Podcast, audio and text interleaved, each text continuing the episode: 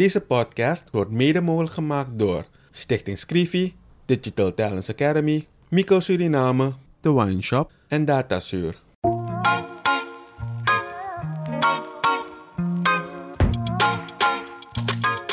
In een ontspannen sfeer praten journalist Kevin Hadley en challenger Vincent Kenswell met verschillende personen over de uitdagingen en de kansen van hun werkgebied. Samen proberen ze door oplossingsmodellen te bespreken positieve ontwikkelingen op gang te brengen.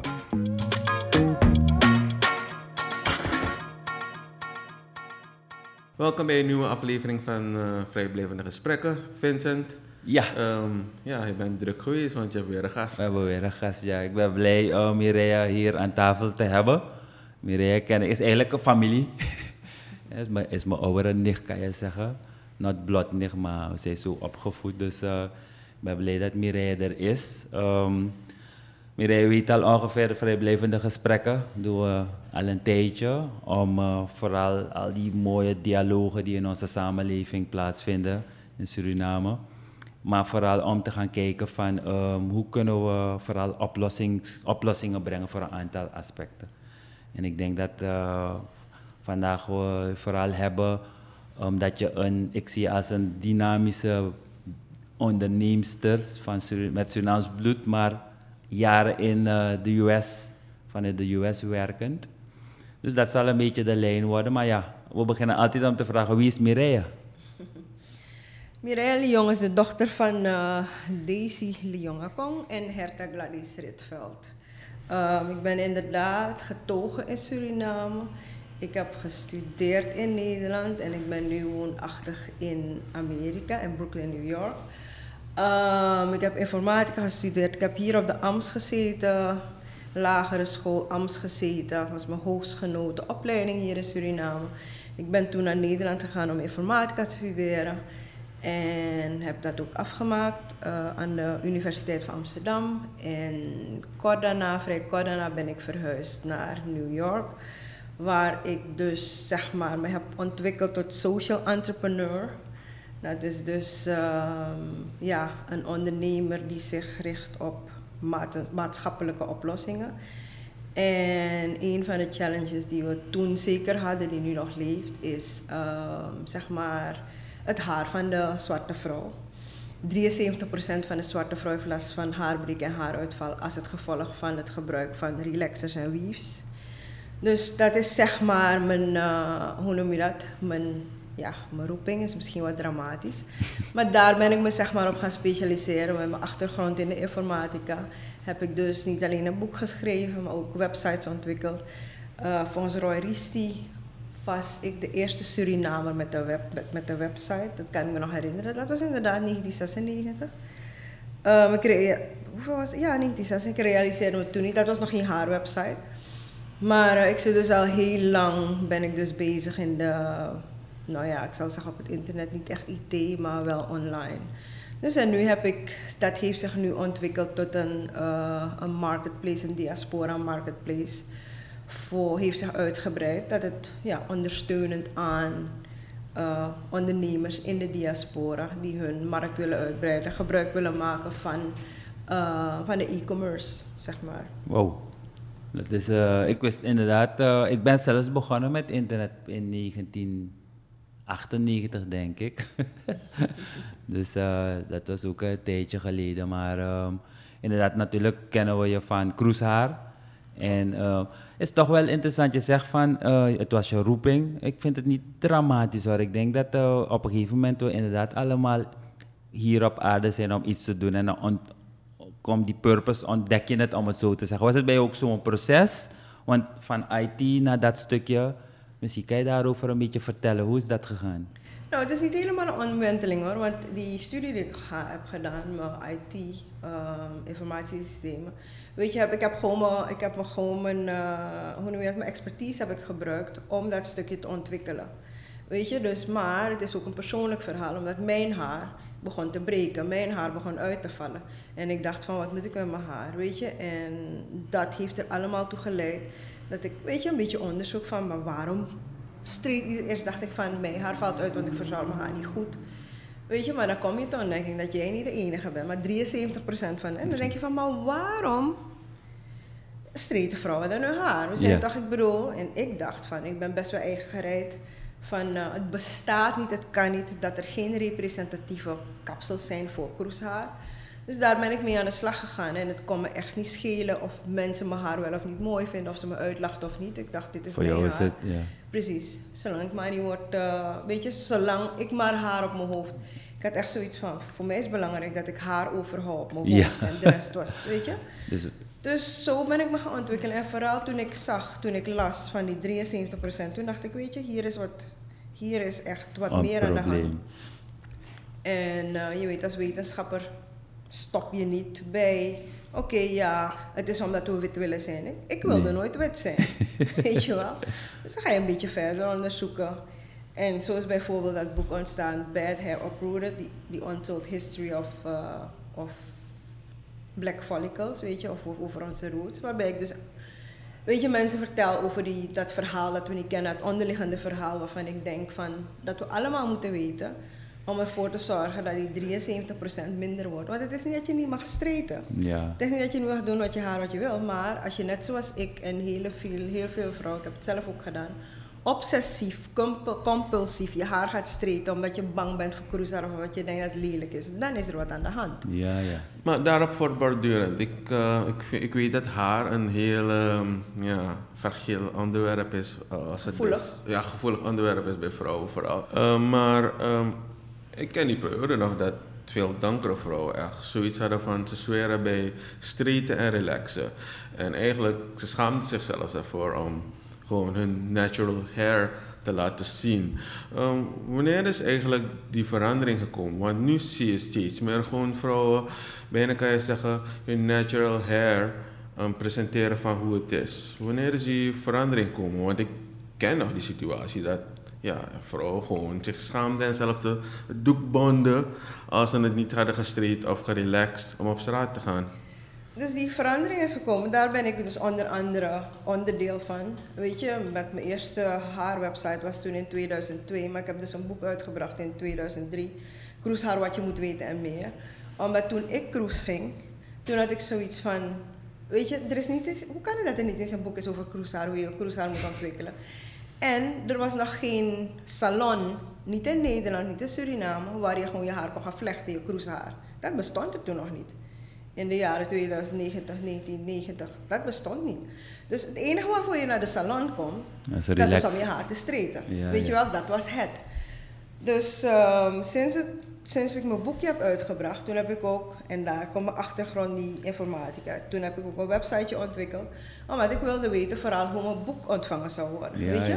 Dus, en ik merkte dat 2002, dus mijn websites zijn de langst, de longest running natural hair websites, weet je wel.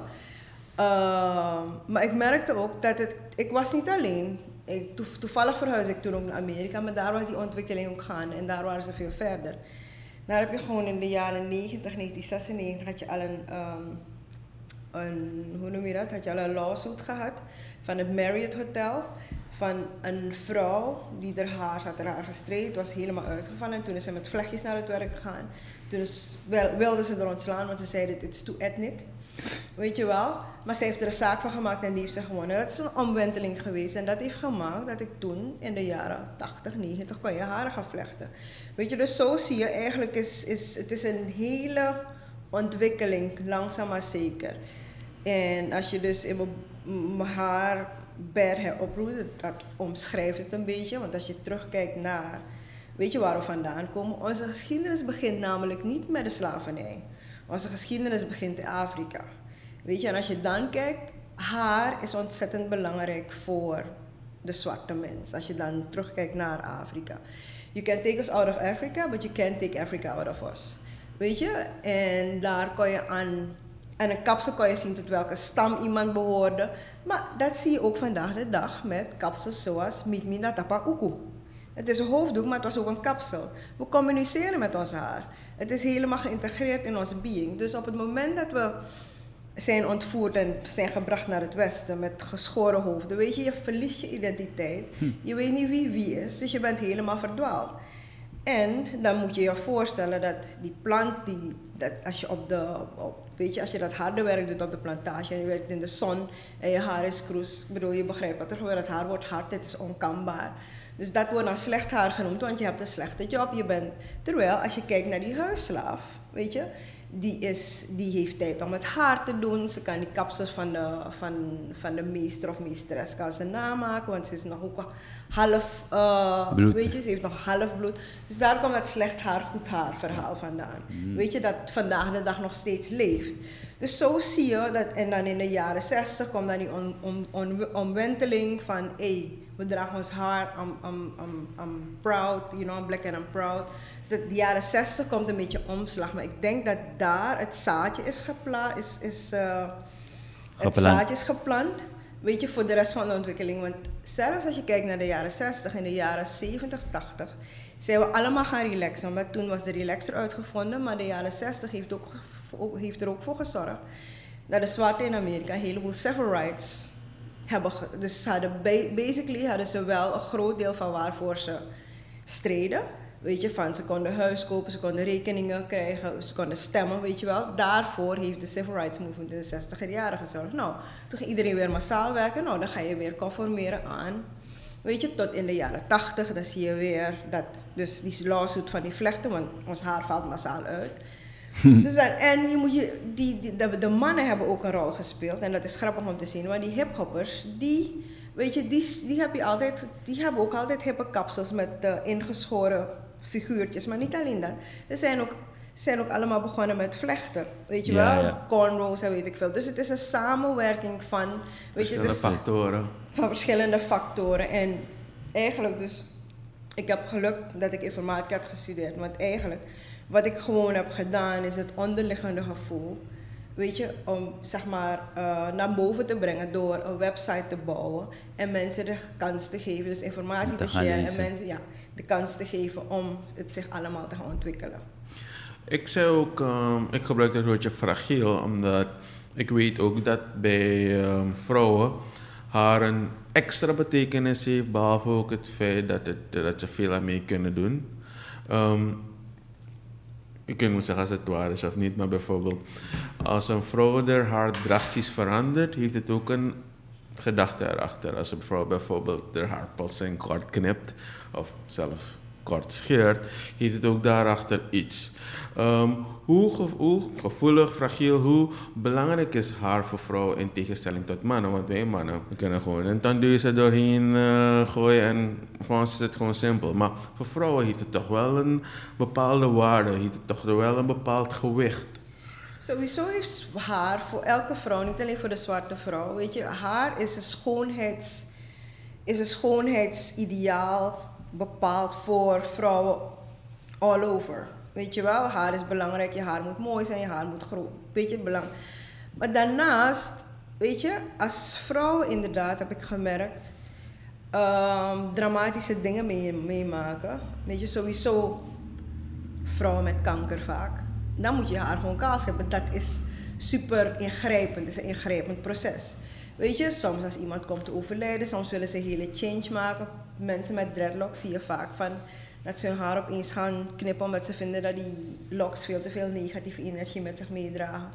Dus je kan niet spreken, je kan niet alle vrouwen over één scheren, maar wat je wel kan zeggen, dat je wel weet, is dat haar belangrijk is voor de vrouw. Dat je kan zeggen dat haar voor de zwarte vrouw is, um, ja, hoe zeg je dat? Is cultureel, essentieel, gewoon echt belangrijk. En je hoeft alleen maar naar de cijfers te kijken om te weten dat het waar is. Zwarte vrouwen geven negen keer zoveel uit als elke andere etnische groep aan haar. negen keer. Maar dat heeft ook, behalve dat je. En dan kan je ook niet zomaar conclusies trekken, want wij, zwarte mensen, zijn ook de enige mensen op deze planeet die niet het fundamentele mensenrecht hebben om het haar kroes te dragen, om het haar natuurlijk te dragen. Met dreadlocks kan je niet gaan solliciteren vaak. Met vlechten, mensen hebben altijd wat. Dus we zijn eigenlijk verplicht om ons haar op een manier te dragen die genetisch voor ons niet klopt. Maar nog steeds? In deze het is nog steeds zo. Ik bedoel, hier in, hier in Suriname zijn er nog steeds meisjes die het moeilijk worden gemaakt als ze gewoon met een grote afro lopen of met zijn haar. Dan zeg je tegen een nichtje van me, zei je vrouw van, uh, ja, je moet niet zo met je cruisehaar lopen, je moet het weet ik veel wat. En er zijn ook, er zijn scholen die geen dreadlocks accepteren. Ook Omdat- niet. Kijk, ja, eigenlijk. Ik wilde bijna zeggen, ook bij jongens niet. Maar op zich moet het gewoon kunnen toch in deze tijd. Want Eh, dreadlocks zijn niet meer... Ik, ik snapte dat nooit, maar ik vind het moet gewoon kunnen. Wat mensen vaak niet snappen, is dat dreadlocks zijn, is de meest natuurlijke manier om je cruisehaar te laten groeien. Ja. Maar mensen hebben zo'n stereotype. Je moet, je moet je voorstellen dat zeg maar, die regels voor het bedrijfsleven zijn gewoon gebaseerd op stereotypen. Want dreadlocks stinken, ze worden niet gewassen. En bij mij kom je niet met dreadlocks binnen. Dus al dat soort dingen moeten we gaan veranderen. ja. En daar ben ik dus met de eh, Human Rights Commissions in New York. Daar heb ik dus laatst onder andere mee mogen praten over het deze verandering. Ja. En dat is dus eigenlijk het eerste bolwerk dat ermee bezig is met haardiscriminatie. Want als je je voorstelt, want dat is dus het onderliggende probleem. Daarom, hebben, daarom heeft 7 73% van de zwarte vrouwen last van haarbreek en haaruitval. Dat ze zich moeten Omdat we ons moeten conformeren aan een standaard die Om- onnatuurlijk is voor ons. Oké, ehm, ik denk dat we in Suriname, ja, zoals Kevin dat ook zegt, we realiseren ons nog te weinig die beperking die wordt opgelegd, toch? En nu ben je social entrepreneur. Ik wil daarop ingaan omdat ik denk dat deze gesprekken zijn voornamelijk ook om onze jonge mensen op het spoor te brengen van hey, ehm, hoe kan je voor jezelf iets ontwikkelen dat goed is voor jou. Dus dat je ja, je leven kan gaan leiden zoals je dat wil. Maar dat je toch iets doet dat bij jou past. Nu heb jij gezegd, je bent dus eh, vanuit Nederland naar New York gegaan. En daar eigenlijk ben je in New York die social entrepreneur geworden. Of was je dat al?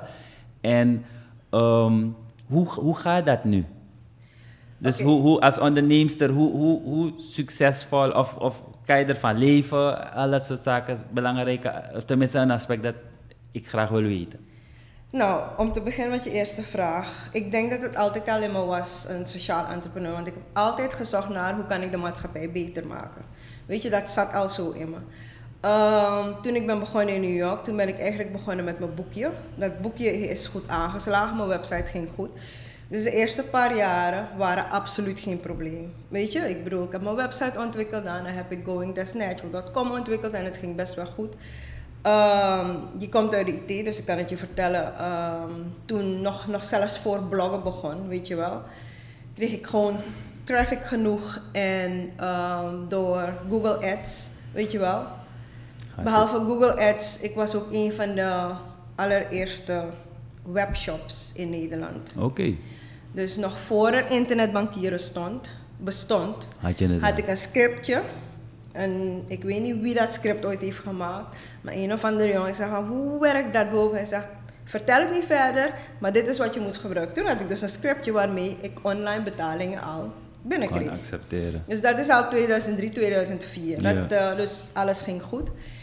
En ehm, de kentering is gekomen, ik weet niet precies wanneer de kentering is gekomen, maar ehm, sowieso kreeg je social media, boom met YouTube en ehm daarna gauw, daarna Facebook, allerlei eh, social media dingen.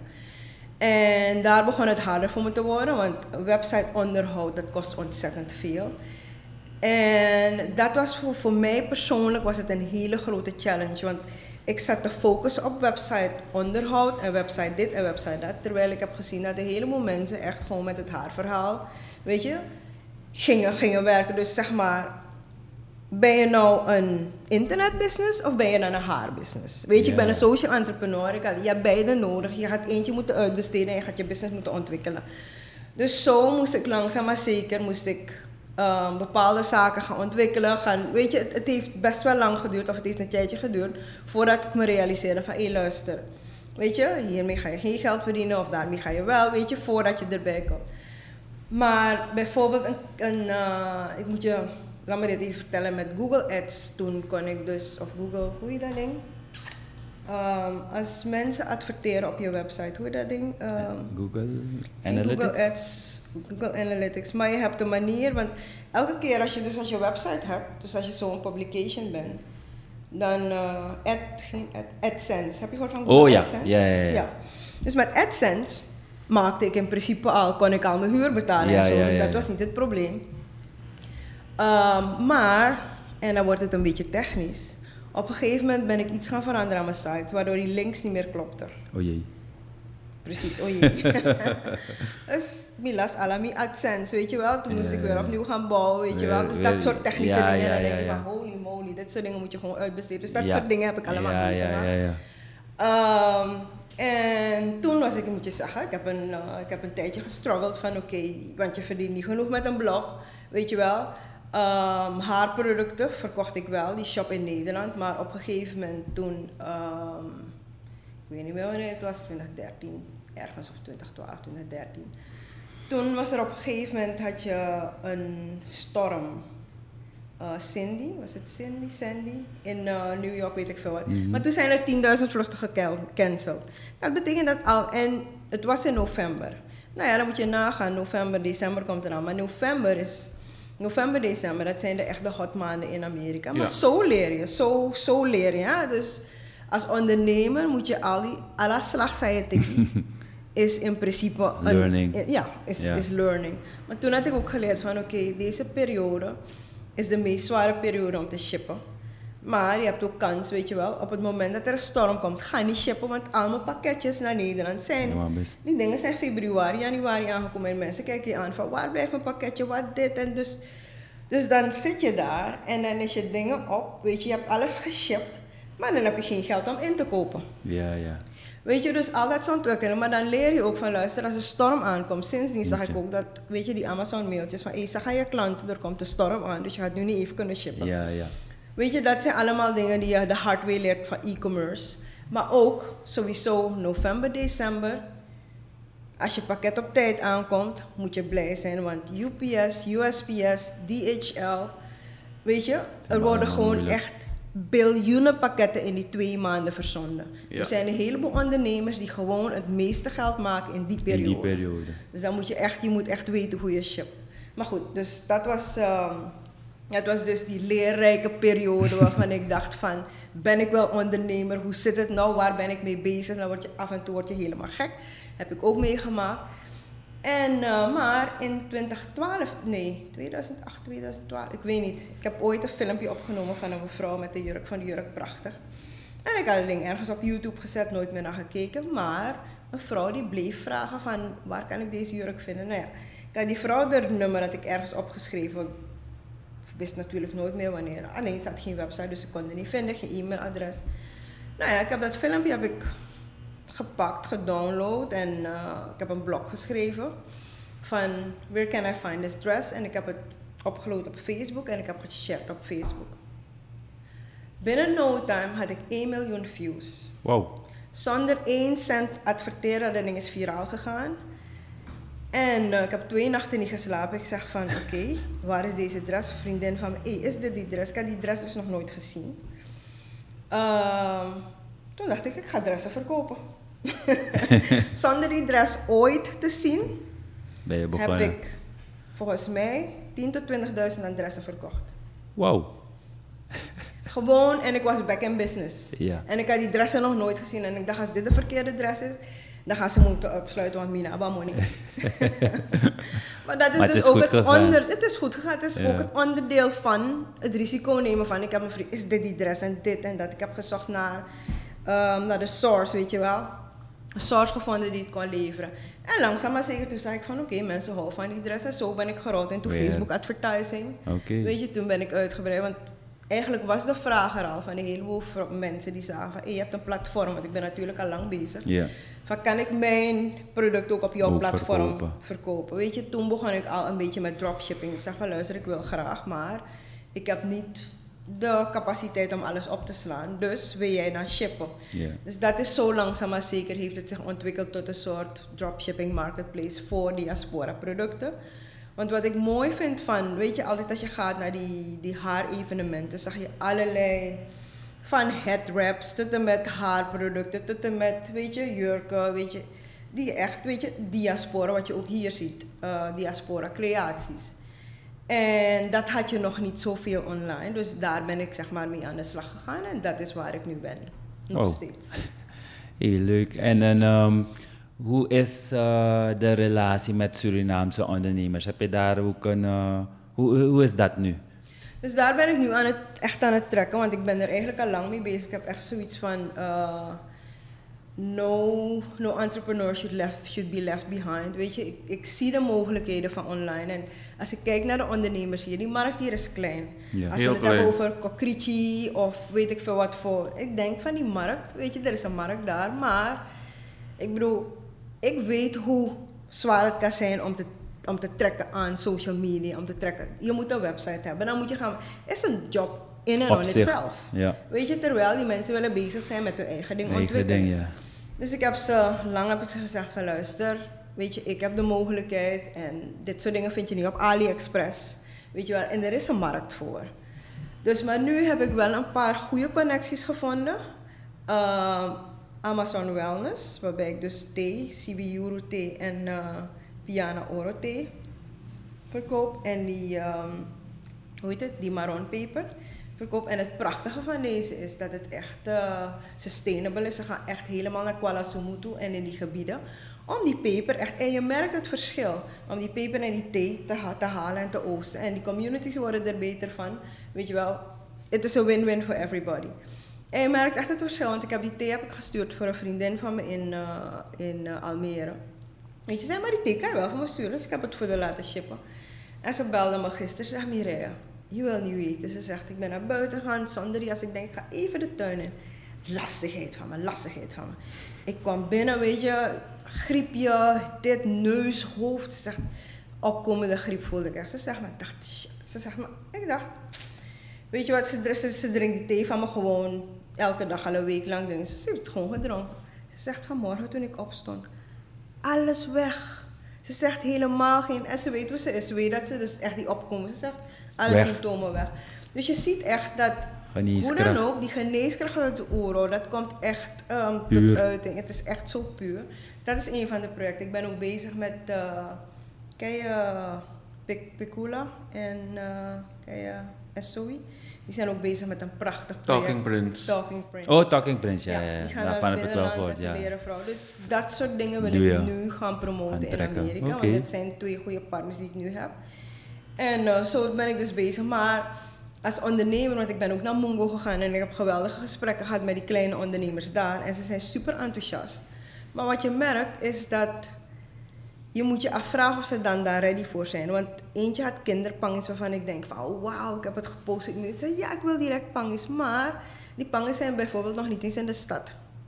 Weet je, en dan moeten ze nog geshipped worden. Weet je, dus die ondernemers moeten wel ready zijn. Ik denk dat we daar nog wat langer aan moeten gaan werken. Dus uh, Marcia Pinas heeft me gevraagd om toen een, uh, om, uh, om een motivational speech te houden. Oké, mooi. Ja, en zeg maar te kijken naar de business opportunities daar. En daaruit is dus dat gerold van, ik zeg luister, die pangis, dat kan. Weet je wel, hier en daar zijn nog vragen naar. Maar dus dat zie je, nu zien we al waar het schip kan stranden. Dus dan moeten we dat gaan, Dat gaan oplossen. Precies, we Ja, moeten ja. dus een oplossing daarvoor zoeken. Want weet je, net als je zegt, ehm, het is een win-win voor iedereen. Ja. Nee, het is mooi. Ik denk dat het een heel leuk gesprek is geworden. Ehm, ik denk dat je, ja, je, je natuurlijk vanuit Amerika werkt. Dus eh, we, we hebben al onze gasten gezegd, we laten die gasten niet los. dus we Nee, maar we kunnen altijd bellen. we kunnen altijd inbellen, maar inderdaad ook gewoon volgen. We gaan, eh, de, de, ik, ik zou voorstellen, de links inderdaad je boek weer even highlighten, weet je. Eh, maar in ieder geval wens ik je heel veel succes. En bedankt voor alles wat je doet. Eh, ik denk dat het ehm, ook voor Suriname van belang is dat je op dit niveau eh, opereert. En eigenlijk het offer dat je brengt, want je bent toch away from home. Je staat het een paar keer missen natuurlijk. Ja, absoluut. absoluut. Ja, ik mis, ehm, ja. Ik bedoel, af en toe, zeker met COVID, daarom ben ik blij dat ik hier zit en daarom Ja. zit ik er ook een langere tijd. Ja. Zeker met COVID begon ik op zich, ja, ik zit daar al langere tijd alleen en it doesn't bother me that much. Weet je, je bent het gewend. Maar met COVID begon je echt te denken van, man, hoe lang hou ik dit nog vol? Weet je, tenminste, de zomer was nog goed. Maar in de winter, ik ben echt blij dat ik hier kon overwinteren hoor, met familie en weer mensen om me heen. En met, eh, En ook bedankt dat je nog steeds eh, in Suriname om je heen kijkt en ehm, anderen de kans geeft om ook ehm, hun producten in het buitenland ook ehm, te ja, verkopen. Ja, graag. Omdat ik, ja, dat sowieso, dat zit altijd in me. Weet je wat dat betreft ben ik gewoon echt een social entrepreneur in hart en nieren. En als ik iets voor Suriname kan doen, voor Surinamers, dat, ja, dat zal ik het niet laten. Absoluut niet. Dus, ja. Nou, thank you, Mireille. You're welcome. Succes met jullie podcast. Thanks for the invitation. Um, het was echt een leuk gesprek. Thanks. En we blijven je volgen. Oké, Ja. En leuk. eh, ik zou zeggen tot bels. Ja, oké.